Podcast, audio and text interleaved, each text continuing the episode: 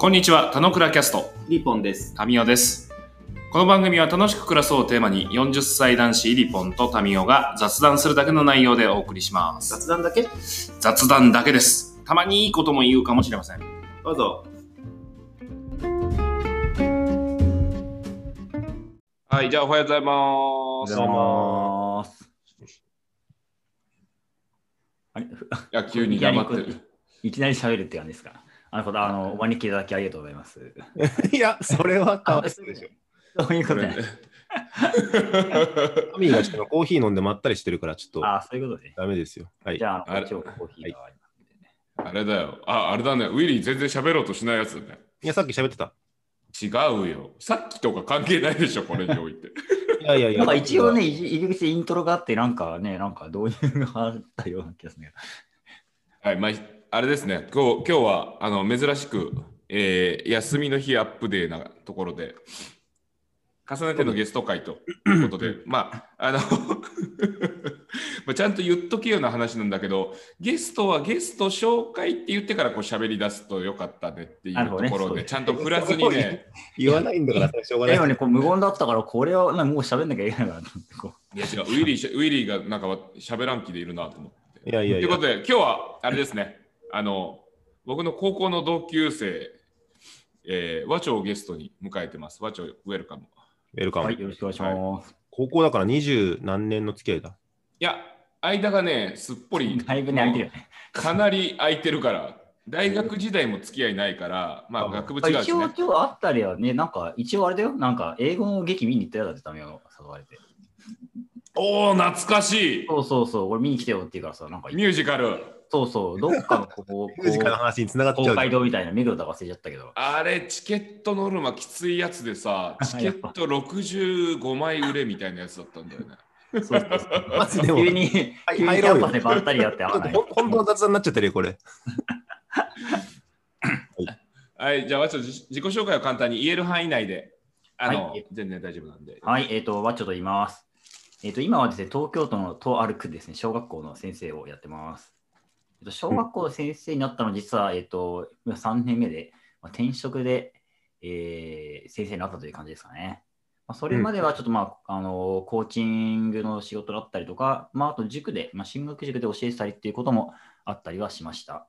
タミオと会ったのは、そう、高校2年生の時ね、同じクラスで、で、結構ね、あの、タミオはやっぱ劇が好きで、英語劇とかもね、なんか見に行ったような、マクベスやってましたね、確かね。そんなのを見に行ったような記憶があります。うんうん。そうそう。タミオはね、特に面白いやつっていうね、印象でしたね。はい。そんな感じで大丈夫でしょうか？こんな感じで。なんか、あの、いいね。なんか高校の時のタミーの印象とお互いの印象とかさ、今どんな感じとか変わってるのか面白いかもしれないけど、うん。俺逆にタミーと親しくしゃべる10年ぐらいなんで、うん。なんか昔のそのね、昔のタミーがこんな感じで、劇とかヒッチハイクを通して結構社交的になってた話とかを、ポッドキャストの中でも深掘ったりしてるんだけど、あ、へえ、や、そうなんだ。うん、なんか昔の話とか聞くとちょっと面白いかもしれない。うん。まあまあまあ、それは置いて、えー、なんか趣旨はなんとなく聞いて ないんで、多分ね。まあ、楽しくね、暮らすっていうテーマでっていうことで、なんか日常でやってることがあればっていう話が。うんなんか、やってることでもいいし、心がけてることとか、なんかスタンスとか、楽しく暮らすと聞いてなんか思い浮かぶこととか、うん。こういうの大事なんだよな、みたいのを言いながら、あの、俺らがなんかちゃちゃ入れたりとか、うん。なんかお互いに、こんな感じかもね、みたいなのを雑談していく約1時間みたいな。うん。なので、なんか口火的になんかこんなのがなんか楽しいんだよなとか言ってもらえたりすると、ああだこうだとは喋り始め、喋り、お互いに喋ったりするので、うん。なんかわちゃんにとって楽しく暮らすとはと聞いて、なんか思い浮かぶこととかを喋ってもらうといいかなと思います。まあ、暮らすっていう意味では、今月になって、うんえーまあ、2人暮らしになりましたと。おそういう意味で暮らし方がだいぶ変わったので、ありがとうございます。まあね、それ、それが 今考えることかな。だから、一人じゃなくて二人で暮らすときにどうやって暮らしていったらいいかな、みたいなのは、まあよく考えるし、まあやっぱ仕事に関するスタンスも、まあ結構変わったりとかもしてるし、えー、二人が話せたらいいのかなっていう気も。まあ、仕事に関するスタンスは単純で、まあね、家でね、待ってる人もいるし、仕事はね、今まで割とやり込む方だったので、まあ、言われなくてもいろいろ工夫しして気づいたら、うわ、だいぶ時間経ってるみたいなこともあったんですけど、ちゃんと家に帰るために頑張ってるとかはあるかな。ああれだよね。たたうん。楽しく暮らすっていうテーマでふいっと振られた時に、うん。今上がってくるこう生活、うん。まあ、2人暮らしが始まって、うんまあ、始めたと転職したっていうこのなんか生活軸の話とうん仕事軸の話2つちょっと思い当たるぜっていうそうだね。話のスタートってことよね。うん。まあ、なんか本当に軽く、ね、楽しく暮らせ tips 的な話するんだったら、今、こう、まあ、iPhone ですね、あの、生活の様子をこう、まあ、動画で撮って、おちょっと1週間分をまとめて、まとめてお互いに見るみたいな。えーやってて。何それ？え？すげえな。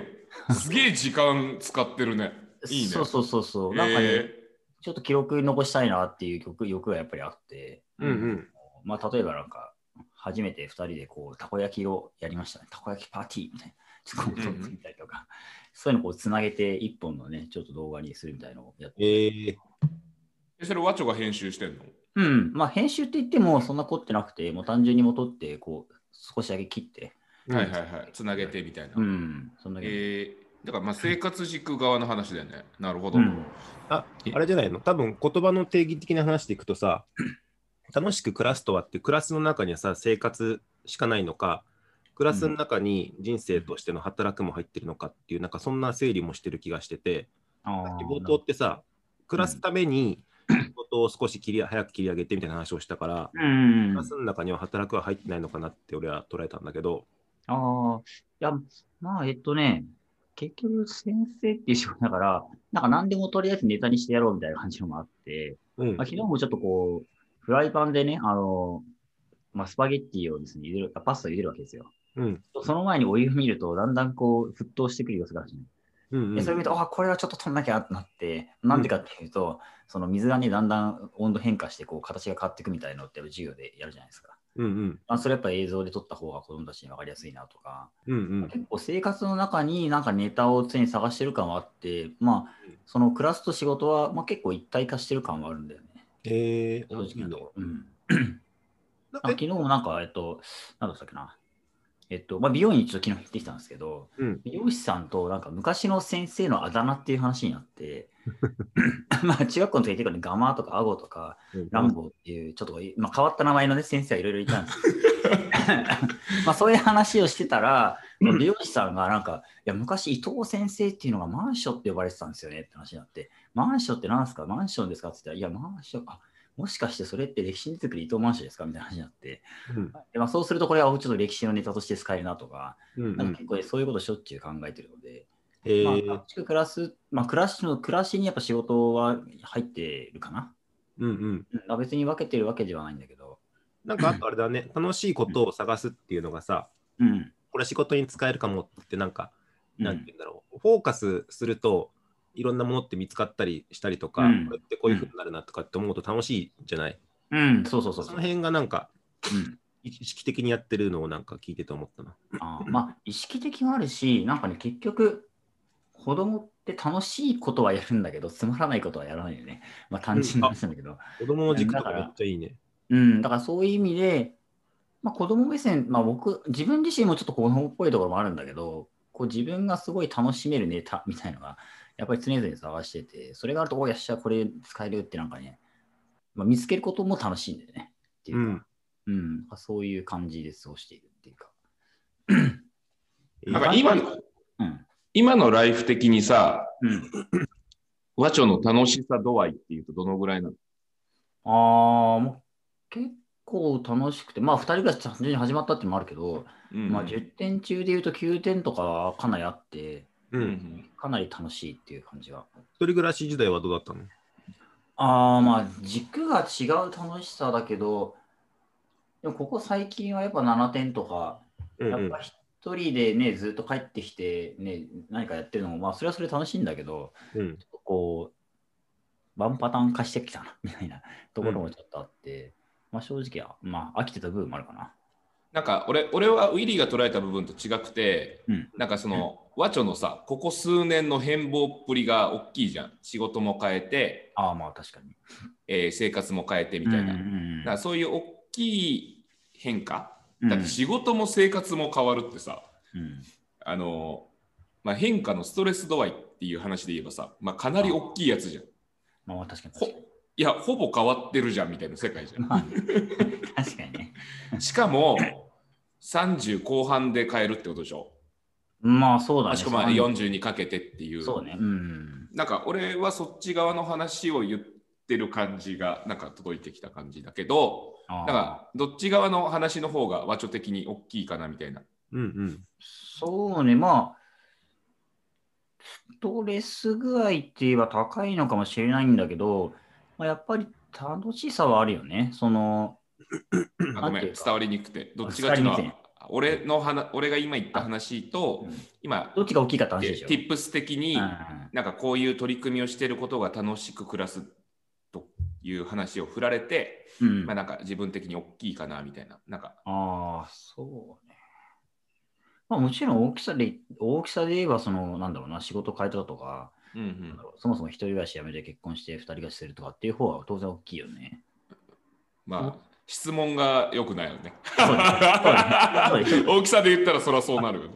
すごい、すごいシンプルに言うと、うん。かは楽しいものだっておくのか、うん。日常の中にいろいろ気づくことに楽しさがあるのだみたいな、どっちの話？ああ。みたいな。そうねまあ前者だけど、まあなんだろう。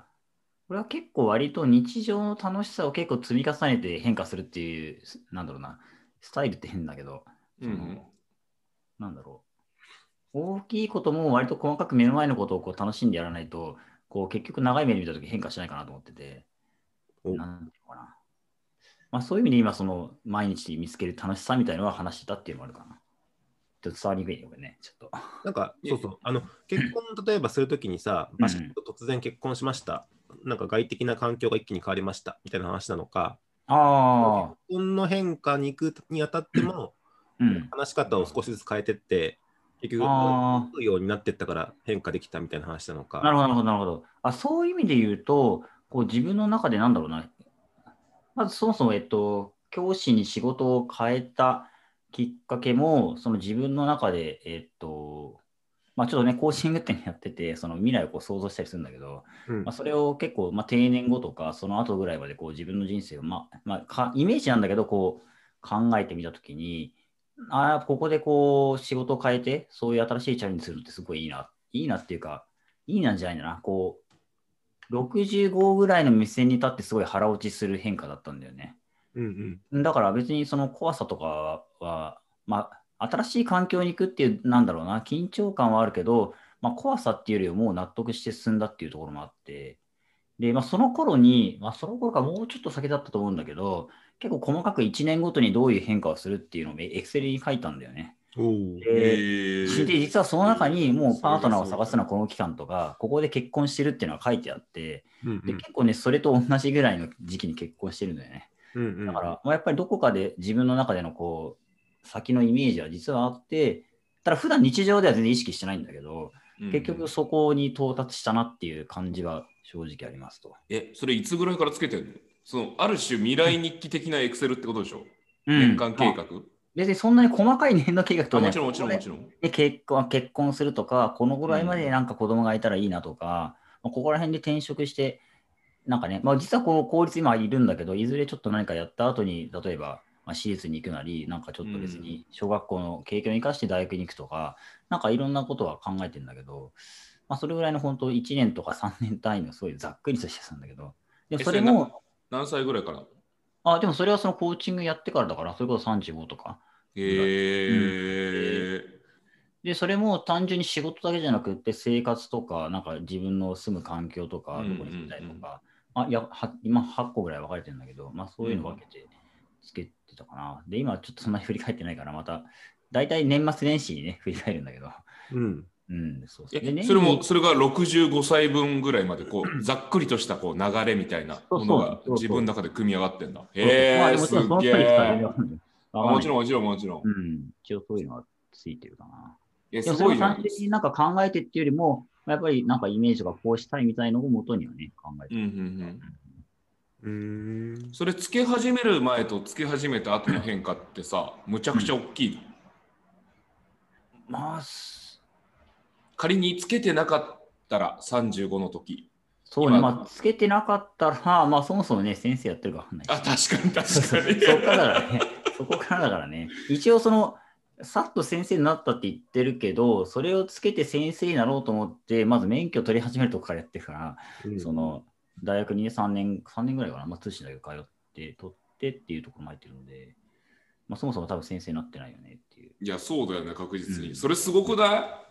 それがなんか全部に紐づく話っぽいねうん。まなんかこれ3つ目の話が出てきた気がしてさ、目標に向かって、目指す姿に向かって進んでるのが楽しいみたいな話の捉え方なのか、あ、うん。あのその結果得られたものがこうだったから楽しいなのか、そのああ、登るステップとかを、なんて言うんだろう。うん、うんなんていうの登るステップがなんか一直線じゃなくて、そこに向かっていろいろ試行錯誤するのが楽しいなのか、なんか、うん。ちょっと俺聞いてて。そうね、2つあって、結構試行錯誤は楽しいと思ってて、その、まあ、そうバーンってその計画立てるけど、当然そんなえ 計画通りに全然いってなくて、うんその、なんだろう、パートナー探しだって、まあ、やってみたけど全然うまくいかへんなとか、どういう、ね、チャンネルでその探したらいいかなみたいなのを試行錯誤はしたし、まあ、先生になったらなったで全然順調じゃなくて、1年目とかはね、結構、なんだろうな、こう、保護者が学校に来て、ちょっと交渉室来て3人で話すみたいな こともあったし、うわなんかこの仕事すげえ大変だなみたいなとか、まあでも、その、試行錯誤していく中で自分流のものをつかむみたいのは、まあそもそも楽しいなとは思ってますと。で、もう一個はやっぱり自分の望むとかやりたいことに結局つながってるよねって考えると、なんだろうな。まあちょっと大変でも、まあその過程だなって捉えられるっていうか、なんていうかな。うん。まあだからその目標に向かって進むのと試行錯誤両方が楽しいのかな、多分。うんうんうんそんな気がしてますと。そうね。そうね。で、つける前と後で何が違うかっていうと、なんだろうな。自分の道をこう照らす、こう、なんだろう。ライト持ってるみたいな感じかな。うん、そんな感じはする。まあ、それまでやっぱ仕事とかも好きだったから、まあ、目の前の課題にね、こう、まあ、がむしゃらにやるみたいなのも全然好きだったけど、まあ、ちょっとそことはまた違う、こう、自分の船をね、自分で漕いでるみたいな感じはあるかな。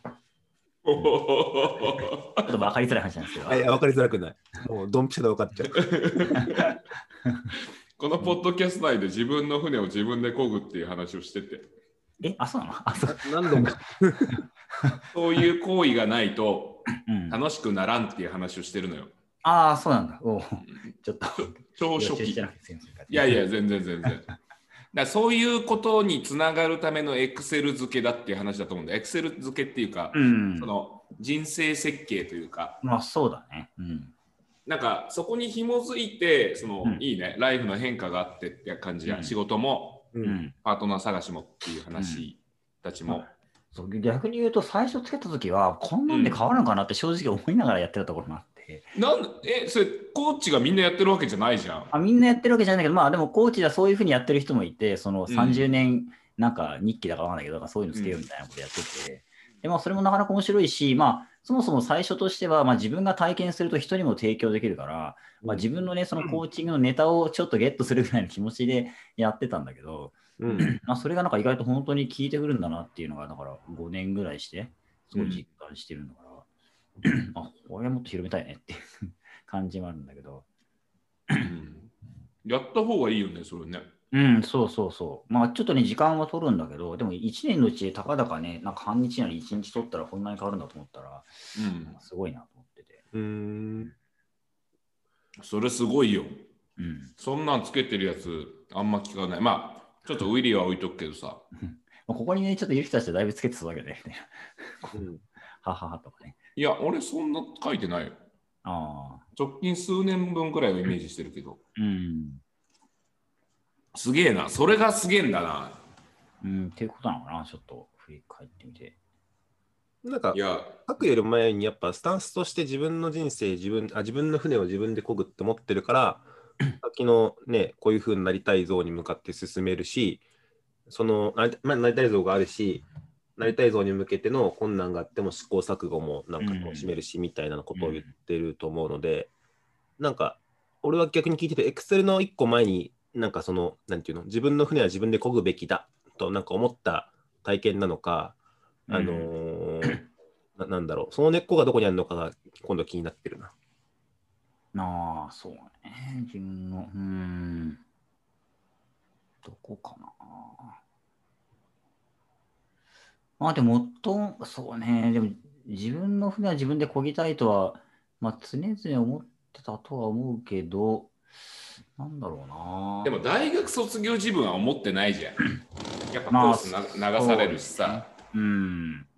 僕らそれなりにいいとこの大学でだからさ、やっぱりコース乗っちゃうじゃん。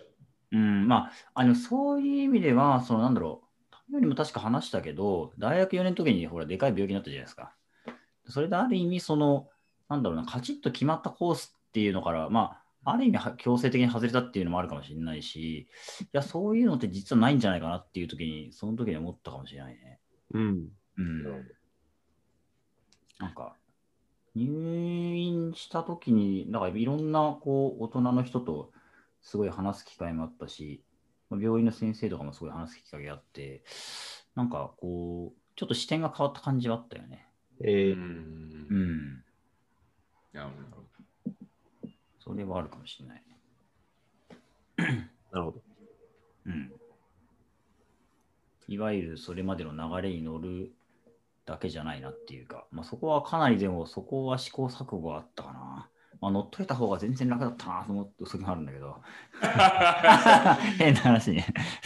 どまあでも僕ら乗れない時代だからね、乗ってあまあねると、乗ってると、ああみたいな感じになるから。うん、まあそうかもししれないけど。れうんなるほどね。かでもコーチになったとかがやっぱでかかったのかね。まあ、そこら辺も自分の意思決定で職は変えてってるわけじゃない。な。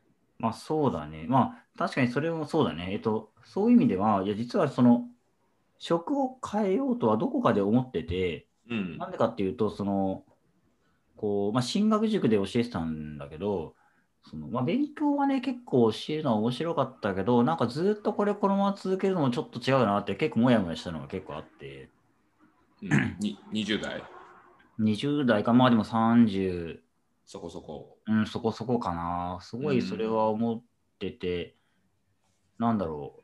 あるき、まあこれも一個のきっかけに過ぎないから、これがすごいきっかけとは限らないんだけど、うんうん。あの急になんか勉強できなくなってきて、こう、成績落ちたっていう相談を子供から受けたんだけど、うんうんよくよく話聞いてみると、なんかお家ですごいお父さんとお母さんが喧嘩してるみたいな。そういう話になったね結局それって塾では介入できない話だよねってなって、ど。はいはいは子供にすごい関わるのは楽しいんだけど、い。うんもっと根本の部分にこれ関われないなっていうのはあったんだよね。なんかそこの子も10円ハゲとかできちゃったりとかして、まあ、その子？うん、そうそうそうそうそうあ、そうなんだ。うん小学生だけどね。そうへえうん、まあだから、その頃からもうちょっと別の角度で子供に関わりたいなと思って、まあ、先生とかもすごいいいなと思ったけど、うん。そのだいぶ環境も違うし、うんうん。ちょうどね、その自分の母親がその小学校の保健の先生やってたので、うんうんまあ塾とはだいぶ違う世界だっていうのは伝わってるわけですよ。そのうん。うんうんうんなんかうんうん。高速道路に向かって卵投げちゃう男の子がいるとかね、これとだいぶなんか受験に向かってこれをこういうふうにやったらいいんじゃないかみたいな、だいぶ違うなと思ってうん。ましたと。うん、まあだから、まあ、企業とね、そもそもそのなんだろう教員って全然違う世界だし、でそもそもね、その時小学校の免許とか取り取持ってないし、うん。うん、っていう時に、悩んでた時にたまたま、そのまあ、勉強カフェっていうところをちょっと借りてて、まあなんかコワーキングスペースみたいなところなんだけど、まあ、そこのね、スタッフの人がなんかね、月曜日に会って、月曜日に会うとすごいなんか楽しそうでキラキラしてるわけ。うん。おお。なんでなんですかって聞いたら、土日にそのコーチングっていうのをどうも習ってて、そのそのエネルギーがあるからすごいなんか今元気なんですみたいになって、なんすかそれって言って話聞いて、で最初はなんかそのコーチングをするとなんか経営者の人でもなんかすごい涙を流してどうたらこうたら、いや、これはだいぶなんかやばい宗教さんにハマってんのかな。最初ちょっと思っちゃったんだけど、はいはい。でもなんか どうも聞いてみるとそう、本当に聞いてみるとそうじゃないってことが分かって、うんで、ちょっと自分の今のこう、なんかね、その仕事をどうするか迷ってるみたいな話をしたら、なんかその体験で今やってるからやってみませんかっていう話になって、で、自分がコーチングを受けましたと。うん。うん、で、その時に、こう、さいまあ、一番最初なんだけど、そのろ定年ぐらいまでこう自分の人生考えてみた時に、あ、なんかここで変えていいいいんだな、みたいな。こう、うんちょっとね、たかだか90分ぐらいのね、接種受けただけなんだけど、ううんまあ、そこでね、一個、なんか抜けた感じがあって、あまあ、今までこう教えてきたものとか、なんか経験とかは別に脇に置いといて、まあ、変えるのも全然ありだなって、その時にちょっと腑に落ちたんだよね。うん。で、普通はそこで腑に落ちたから、じゃあ先生になるっていくはずなんだけど、あこんなんでこう、納得感いくような、ね、職業まで半ばで変えるって結構大きな決断だから、うん。そんなのはスパッと決められるものを提供できるってすごくねってなって、うんで、じゃあ、コーチング習うかっていう、まずそっちに行ったんだよね。ここもう一つ大きい、大きかったかな。まあ、そこのあれだよね、100人コーチング、まあそのうんおしまいの課題で100人をコーチングするんだっていう呼びかけを。そうそうそう、和長が Facebook で言ってて、うんで、そこに乗って久しぶりの再会でね、あ朝ね、朝そうそうそう。それでなんか、浅草のね、なんかあの、まだ瓦割りややってない頃だやってなかったとね思う。やってなかったと思う。で、なんか、ためよりもね、なんかその時絵描いてもらった気がして、いや書いたわ。どっかの、はいなんか、はいためよが作った家かなんかのスペースがあって、そこで、なんかで、なんかいろんな人呼んで、なんかやってるみたいな、そういう話およく覚えてんねた。。そう、そんなだって結構何人かつなげた感じでしょ？あ、そうそうそそうだよね。だから俺の俺のつながり的にもワッチョのこと知ってるやつが実はちょこちょこいるみたいなう。感じ。紹介してもらって結構ね、何人かやらせてもらった気がするよね。そうそう。そうだね。それででも、コーチングからのその転換っていう話になってるよね、そうすると。うん、まあ、そうだね。うん。コーチとして仕事もしてたわけでしょ？そうだね。で、仕事もしてたし、でも、なんかその時になんかコーチングスクールのね、その、通った卒業の後、なんかまあいろいろ何やろうかなって考えてた時に、なんかちょっとね、コーチングスクールの人にもちょっと声かけてもらって、ちょっとうちでもやりませんかって話になって、うーコーチングんスクールのね、運営にもちょっとかかった時期もあって、まあそれもすごいね、なかなか楽しかったんだけど、まあでも、まあ結局、まあいろいろあって、まあ最終的にね、もう一回振り返った時に、あ、そういえばきっかけって、ね、なんか、子供に関わるってことだったなっていうのに、こう、もう一回思い出して、うん。で、実はね、その時も並行して免許は取ってたんだよね。うん、じゃあ、結局、じゃあ免許ね、そう、完成する年に、じゃあ、受験するかって言って、まあ、受験したら、まあ、まあ、たまたま受かって、で、そのまま先生になったって感じかな。うん。なるほど。うん、戻ってった感じなんだよ。そうだね、結局ね。でも、まあ、今はすごい、その、保護者とか話す時とかにも、コーチングはすごい生きてるし、まあコーチングって結局、まあなんか、その対話の技術もそうなんだけど、まあ、結構そこで教えてくれてたのは、割とね、人に対する考え方とか、あり方とかっていうのをすごい大事にしてるから、まあ、そういうのはね、子供にはうまく伝わってて、ううんうんん。うんまあ、割とね、自分のクラス、今は、その、まあ、割とお互い大事にするし、楽しくやろうぜっていう感じにはすごい慣れてるので、えまあ、そこもー子供に対する見方なのかなと思ってて、まあだから、これだからそう子供とかがなんか感触を起こしたりとか、そのすごいなんか怒ったりするときも、まあ、必ずその子が見ている目線とか、そのフィルターがきっとあって、うんまあ、その中でどうしても許さないことが必ずあるからだろうなっていう視点で見ると、まあ、どんなに理不尽なことを言ってても、あ別にこいつが悪いなとかっていうふうには基本思わないんだよね。うんえーそういうふうに関わると、子供としても、まあ、俺が悪いとか犯人にされてるって感じは多分感じないと思うから、割と話はね、結構すんなり聞いてくれたりとかっていうのがやっぱあって、えまあ、そのー頃の学んだ目線とか、人間観みたいのはすごい大事なんだなっていうのは、ちょっと思ってるかな。コーチングを学んでる学校の先生とかめっちゃ素敵だね。めっちゃ素敵かなか。。ななんんかか、いいと思うんだけど。うんそうね、これ、これウィリーは保護者視点で聞いちゃうもんね。あ保護者視点でも聞くし、俺、ボーイスカウトやってるので、ああ、そっかそっかそっか。この人生そうだね。スカートもね、すごいそういうさ。とか、うん、確かになん。か成長どうさせてあげるかとかすごいあるし、うん。言ってくれたその学問の勉強だけじゃなくて、うん。生きた学問っていうか、なんかなんなんで火はつくんだろうとか、うんなんかそういうのをやっぱ知らせてあげたいと思うし、うんなんかそこは結構共通するところがあるなと思って。うん。